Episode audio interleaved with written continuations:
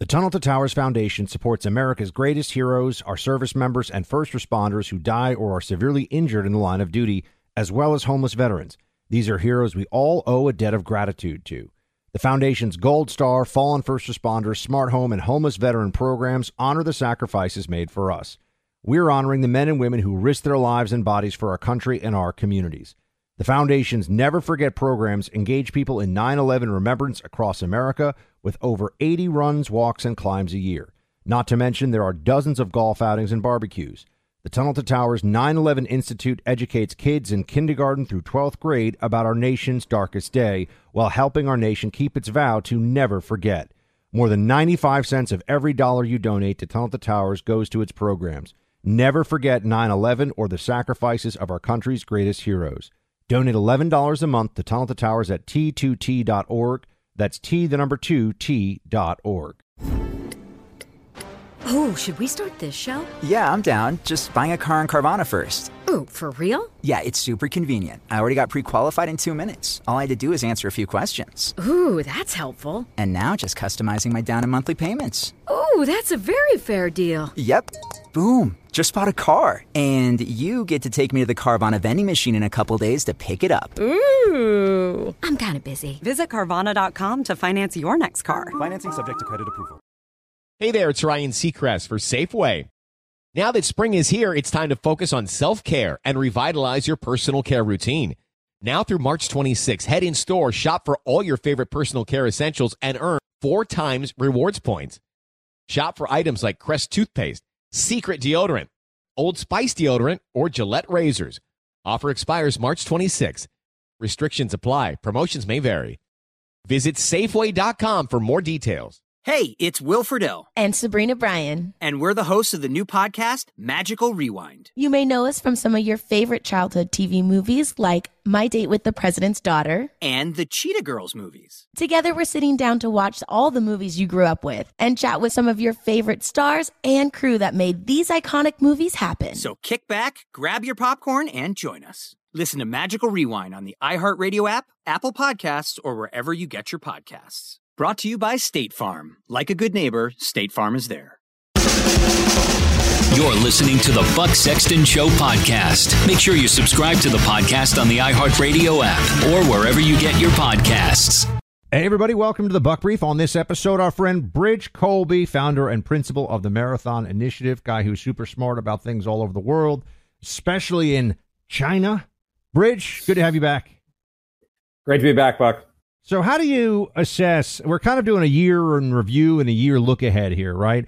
How do you assess uh, Biden administration policy vis-a-vis China this past year, and just big things in China that have happened or are happening that you're keeping an eye on?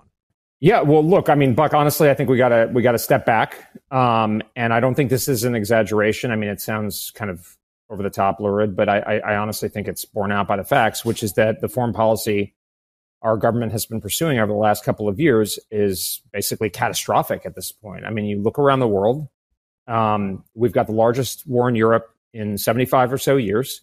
And it's not only is it not likely to end soon, uh, it is unfortunately possible the Russians may be gaining the upper hand. I mean, Zelensky apparently has been it's been recommended that he mobilize 500,000 additional Ukrainian troops. Neither we nor the Europeans are clearly going to at least you know increase uh, arms supplies, et cetera. The Russian military production is going up. They're mobilizing forces. They're adapting, et cetera. Largest massacre of Jews since the Holocaust and a war going on in Gaza that, according to the Israelis at least, doesn't seem to be likely to end soon. Possibly going to expand on the northern front. Obviously, the Houthis, et cetera. The North Koreans testing what essentially I think at this point we need to assume is a nuclear tipped uh, ICBM. And then, of course, you have you have China. And so, I mean, I, I think you know, we've tested essentially a policy of, you know, the focus on the rules-based international order. We can walk and chew gum, et cetera, et cetera. We can try to globalize our alliances. And now here we are. And if, and effectively, I mean, my read, I've been really trying to understand and in a sense, give the administration the best possible interpretation of what they're doing. I honestly don't think, again, it's much of an exaggeration to say there's, it's a form of appeasement that they're trying because they essentially asked Xi Jinping for the meeting. Now they weren't willing to do certain things like basically give over Taiwan like a you know on a, on a platter. Um, But you know, according to senior administration officials talking to Politico, they were saying that they were distracted. Basically, they didn't want a problem with China in the coming year because they have Ukraine, the Middle East, and even they said reelection campaign. I mean, which is like surreal that they're talking about that. And now it's just coming out that Xi Jinping basically was like, we are going to reunify. I haven't set a timeline, but like that doesn't mean it's later. It could be earlier. Like he's obviously not going to tell us.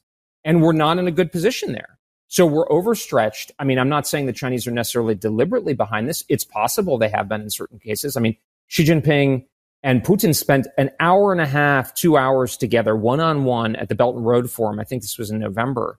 What were they talking about? They were not talking about like their golf game. They were presumably talking about the Middle East, et cetera, et cetera. So I, so we're not ready. If anything, the Chinese are not actually being deceptive. They are pretty clearly signaling that the military option is there and we're not prepared.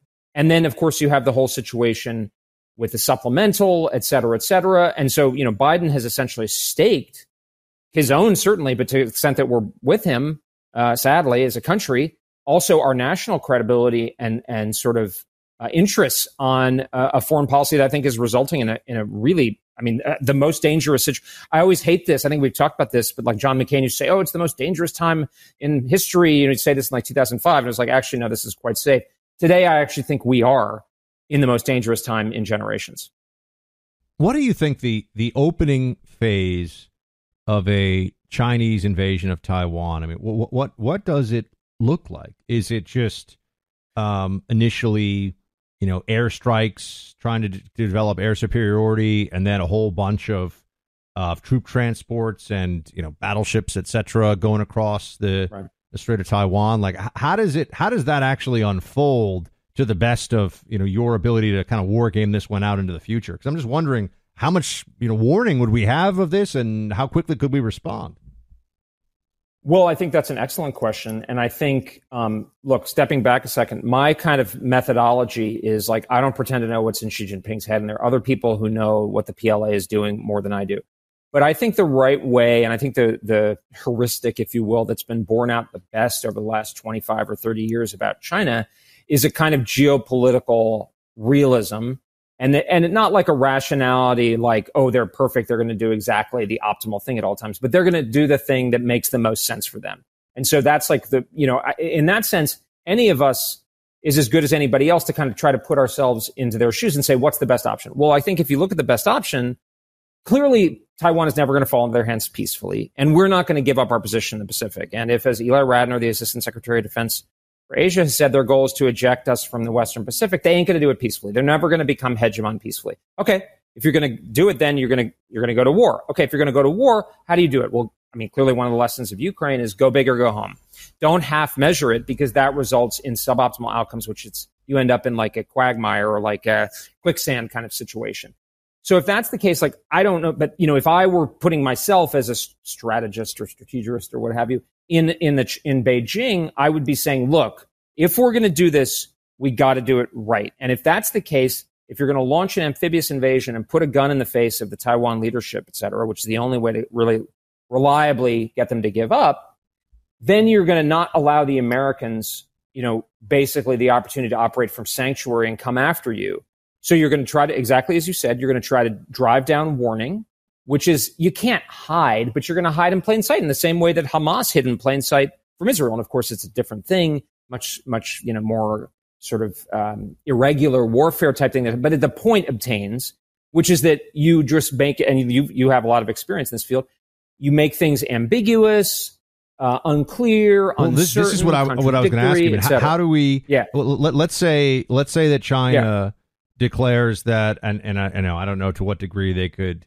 You know, they have people who are fifth columnists on the island of Taiwan who could do this or not. But Probably let's say China says, yeah. you know, well, there there's a a concern about uh, you know about the legitimacy of the current government in Taiwan, and as like a as a right. dear neighbor and friend, we're just going over to oversee the next Taiwanese election peacefully, and they just slowly yeah. but surely send a bunch of troop transports. They don't fire a shot. They just hey, you know, we're coming to we're coming to check out what's going on there. We you know we're going to do a little mandate. We're going to overview the next election and basically right. dare the Taiwanese to start sinking vessels with like a thousand Chinese soldiers at a time on them, right? I mean, how, how does that that's like one that thing? go? I I think that's risky for them because then they've kind of forfeit the element of military surprise. I think the way that they would be more likely, or they would be better off pursuing, is like they would start doing the things that would look like the indicators for a big invasion, a big amphibious invasion, like operating across the median line, like conducting amphibious exercises, Oh, like so de- operating de- their desensitization is what this would be, right? Desens- This is like which is you- what they're doing. Yeah. which is what they're doing. So it's like, I mean, we're not quite there. And then the problem is, is like, Mr. President, I think this is it. And, and he's, but here's what you have to do to respond. Well, do I really want to do that? That's going to be so provocative. They're going to accuse me of destabilizing the situation. I don't know. And then you miss that window. That's, that's what's, that's what's dangerous. I'm going to ask you for some 2024 predictions on China here in a second. But first up, the team Right. at My Pillow has another winning product. They're My Towels. I've got them here at home. I love them. They're fantastic. Wife and I are using our My Towels every day. My Pillow secret of all this, in all this, is they're using 100% long staple Sherpur cotton. This ring spun cotton is what makes these towels absorbent and softer than ever. You can get a six piece set for an introductory sale price as low as $29.98 with my name Buck as your promo code. Get to get the designer premium line for just twenty dollars more. No matter what set you decide on, you're getting fifty percent in savings. Go to mypillow.com, click on the radio listener special square, get the new My Towel six piece towel set, fifty percent in savings. Remember, enter promo code Buck for this special. Mypillow.com, radio listener special square, enter promo code Buck for the six piece towel set. All right. Do you expect anything big from China in the uh, 2024 U.S. election year? Like if they were going to try to do something really provocative with old man Biden at the helm and God knows what happening here in terms of our politics, do you think they see a big opening or is that too aggressive? How do you what do you make of it? I don't think it's too aggressive. I think I, I don't know. I, I, I think the big question for them is whether they can succeed. Right? Like if you're going to do this, you, you don't want to screw up. Like you don't want to end up where you've launched a big amphibious invasion and then you failed. That's like that's like bad bad outcome. So a lot of that has to do more with like military development timelines and what they think we're doing and how they how far they think they've come across. A lot of the people who are more sanguine about things say, well, the PLA, the, the Chinese military isn't confident yet. And I'm like, well, yeah, I mean, nobody's ever, I mean, you remember, you know, what Don Rumsfeld said to Tommy Franks. Frank said, we're not ready. And he said, you go to, you go to war with the army you have, or maybe it was Shinseki or whoever. Right. But basically, militaries never think they're fully ready. The question is whether political leadership thinks they're ready and whether things are going to get better. So I think 24 is anything could happen. And I think they've created a political pretext with the potential election of William Lai on Taiwan, the deep green candidate who they have tried to paint as essentially pro independence. He's moderated his position, but from China's point of view. So, I, I mean, you know, I think the, the, the, the sort of smartest money still looks later in the decade, but I think the advantages of a potential DPP election, which will they, they could paint as, hey, these people are never going to, you know, unify and the deep predicament that the Biden administration has gotten us into, where we're stretched all over the world, and the, and they claim that they're prioritizing China, but that's laughable. President doesn't even mention in his Oval Office address. There's only a few billion out of a hundred zillion dollars or whatever in the supplemental for for Taiwan and Pacific defense. So I think it's a it's a real possibility. I mean, the, the, you know, I mean, my view is anybody who says it's going to happen or it's not going to happen, I don't take that seriously.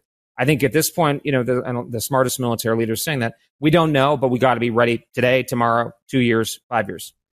How screwed up is the Chinese economy? Because just even uh, looking at it on a on an ad hoc front of the Wall Street Journal kind of basis, you'll see things of just you would think big problems hitting China, their real estate market, their uh, you know their lack of growth, etc.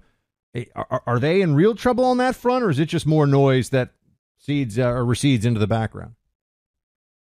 I'm trying to figure that out myself. There's a guy named Michael Pettis who I think is one of the best sort of sources on this, who's actually is, who called the, the troubles that China's going to have, you know, and has said this is you know predicted this for years, and he's been vindicated. But he also says, look, the Chinese economy is not going to collapse. I think they have deep structural problems. They're going into slowdown.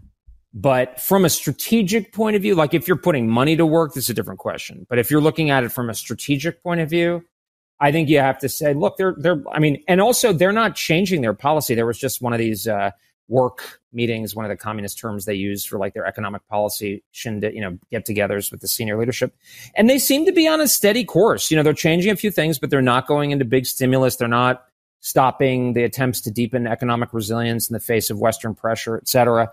So I think from a strategic point of view, we should expect more more of the same. Like we shouldn't expect any fundamental change on their behavior.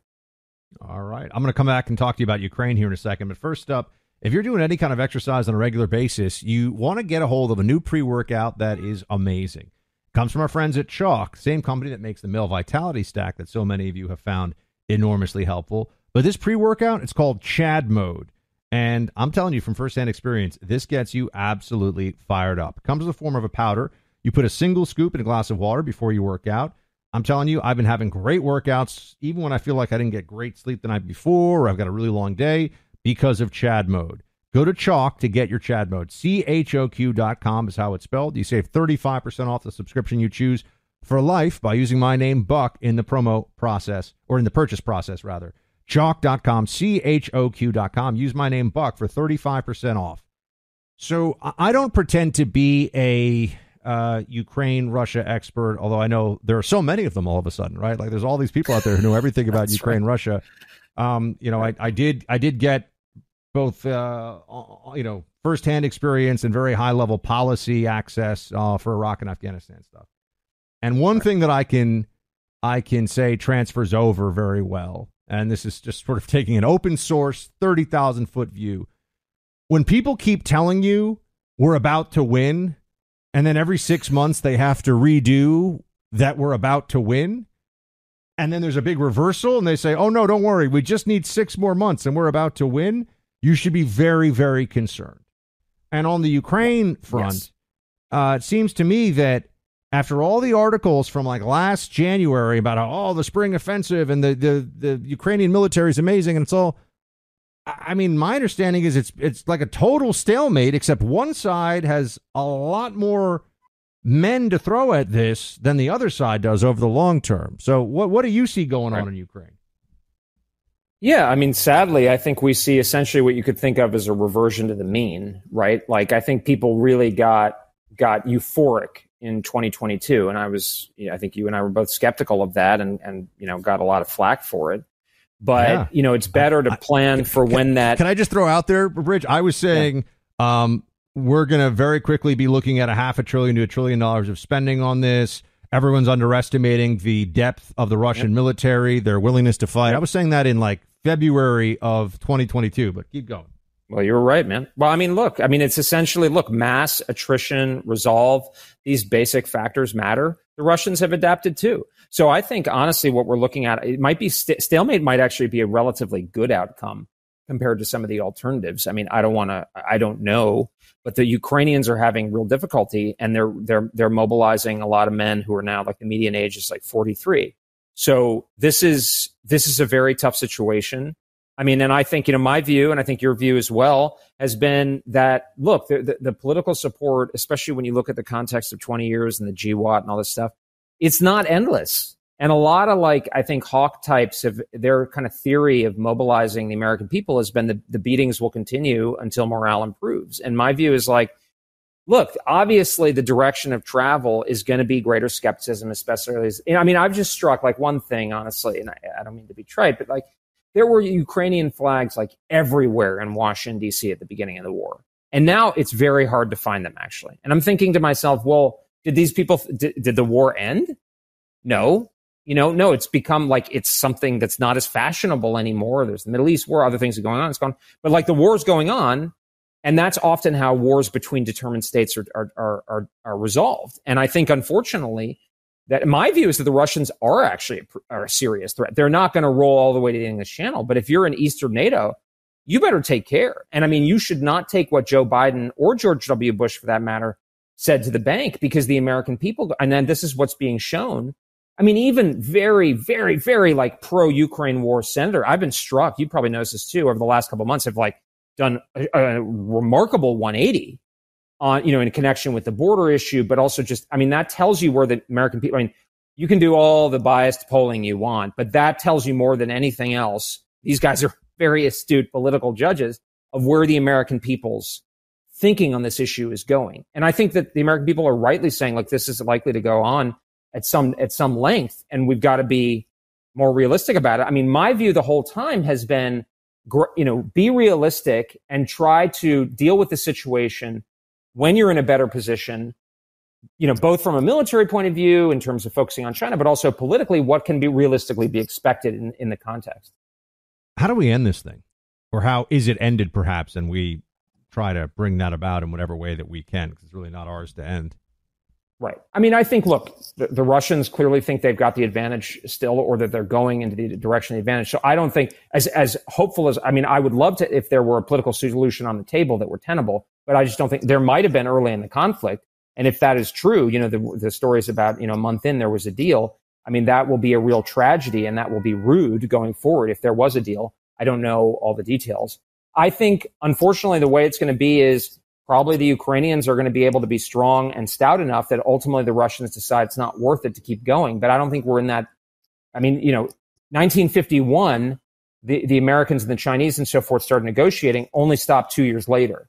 So I think this is where we don't have the resources, given the China threat and other things, obviously the border, et cetera, that's going on to, to provide Ukraine the support that we have been. I think the Europeans need to step up and it's well within their capacity to do so. And, you know, it's going to be up to, in a sense, that's, that's going to determine if the Europeans step up and give the Ukrainians a lot of money, build up their defense industry, then I think more optimistic war aims are tenable. If they don't, then it's going to be really tough.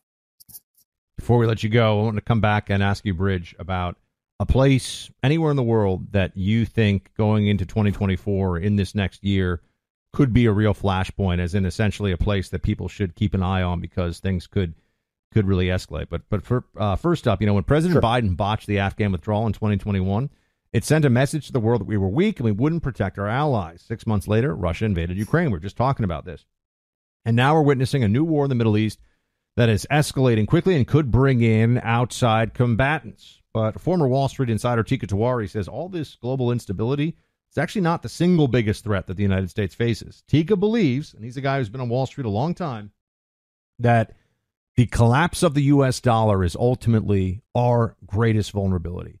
And that's why Teeka has just released an informative video to help you prepare. He wants to make his case and help you prepare.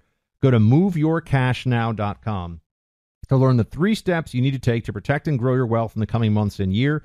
That's moveyourcashnow.com, paid for by Palm Beach Research Group. Bridge, where are you keeping an eye on the globe for things could get out of hand fast here. That's not, you know, Ukraine, China, or Israel, Hamas. Yeah, well, Taiwan is, of course, the big one, but I would say the Korean Peninsula. I mean, there is a real ticking time bomb there, which is, is that the North Koreans have been developing both nuclear weapons and an ICBM, basically a missile that can hit the continental United States. And they're basically at this point, I think they're at the point where we need to assume that they can hit the American homeland. And the basic problem, to put it kind of you know, tightly is that it doesn't make sense for Americans to lose multiple cities in our country to to prevent North Korea, which is a tiny economy, nasty leadership, obviously, but not a major threat to, to the United States itself, uh, uh, to lose multiple cities over something that North Korea is doing. It is a very direct threat to South Korea and to some degree Japan as well. Our extended deterrence, our basic saying to the South Koreans, hey, we will you know, if North Korea uses a nuclear weapon against you, uh, we will use a nuclear weapon back. That made sense when the North Koreans couldn't hit us at home. Now that they can, that's under, I think, effectively intolerable pressure. The North Koreans are increasingly knowing that. Seoul, the South Koreans are increasingly knowing about. The administration is trying to do basically just keep the problem away. They basically sent some submarines. They've said we're going to consult more with South Korea. That's moving deck chairs on the Titanic. This is a big potential problem, especially given that, and you see this all around the world, countries are now saying, hey, Russia and China, if I want to push against the Americans and their allies, I got backers, right? Like the North, the Russians and the Chinese have backed the, the North Koreans up in the UN Security Council. Used to be that they would put some pressure on the North Koreans. So I think this is a, another wild card that's obviously very directly connected to, to China as well and, and Russia too. I mean, the, the North Koreans are helping the Russians and vice versa. But that's another wild card that I think is very dangerous. Bridge Colby of the Marathon Initiative. Happy New Year, Bridge. Hopefully, the world doesn't go to hell next year and we can enjoy Amen. a good holiday. Good to see you. Merry Christmas. All right, Merry see you, Christmas. Buck. Born from the tragedy of 9 11, the Tunnel to Towers Foundation made a promise to ensure we never forget. Since then, Tunnel to Towers has been committed to supporting America's heroes and their families. Heroes like U.S. Army Specialist Michael Hook. Hook was killed in Iraq when his helicopter was shot down. He enlisted in the military after graduating high school and left behind a pregnant fiancee who gave birth to a son that he would never meet. But thanks to the generosity of friends like you, Tunnel to Towers paid off the mortgage on his family's home, relieving a financial burden and bringing stability. The foundation helps Gold Star and fallen first responder families, as well as our nation's most severely injured heroes and homeless veterans. Join Tunnel to Towers on its mission to do good. America's heroes are counting on you. 95 cents of every dollar you give goes directly to its programs. Donate $11 a month to Tunnel to Towers at t2t.org. That's T, the number 2, t.org. Never forget 9 11 or the sacrifices our heroes have made for us. Hey there, it's Ryan Seacrest for Safeway. Head in store and shop for all your favorite personal care essentials to earn four times rewards points. Shop for products from Olay, Always, Gillette, Vicks, and Crest. Plus, check out new items like Mr. Clean Magic Eraser Ultra Thick Multi-Surface Cleaner. No more sponges or other cleaning products needed. And Head and Shoulders Bare Soothing Hydration Shampoo, a new kind of anti-dandruff shampoo with only nine ingredients. Offer expires March 26. Restrictions apply. Promotions may vary. Visit Safeway.com for more details. With Lucky Land slots, you can get lucky just about anywhere. Dearly beloved, we are gathered here today to. Has anyone seen the bride and groom? Sorry, sorry, we're here. We were getting lucky in the limo and we lost track of time. No, Lucky Land Casino, with cash prizes that add up quicker than a guest registry. In that case, I pronounce you lucky. Play for free at LuckyLandSlots.com. Daily bonuses are waiting. No purchase necessary. Void where prohibited by law. 18 plus. Terms and conditions apply. See website for details. My name is Chris Moody, host of the new podcast Finding Matt Drudge. I'll be taking you on a journey to find the mysterious media mogul Matt Drudge, founder of the Drudge Report. Along the way, I'll talk to people who have worked with him, dined with him, and fought with him, taking listeners into private conversations, all in an attempt to get a better understanding of who Drudge is and what motivates him. Hopefully, he'll even sit down with us. Listen to Finding Matt Drudge on the iHeartRadio app, Apple Podcast, or wherever you get your podcasts.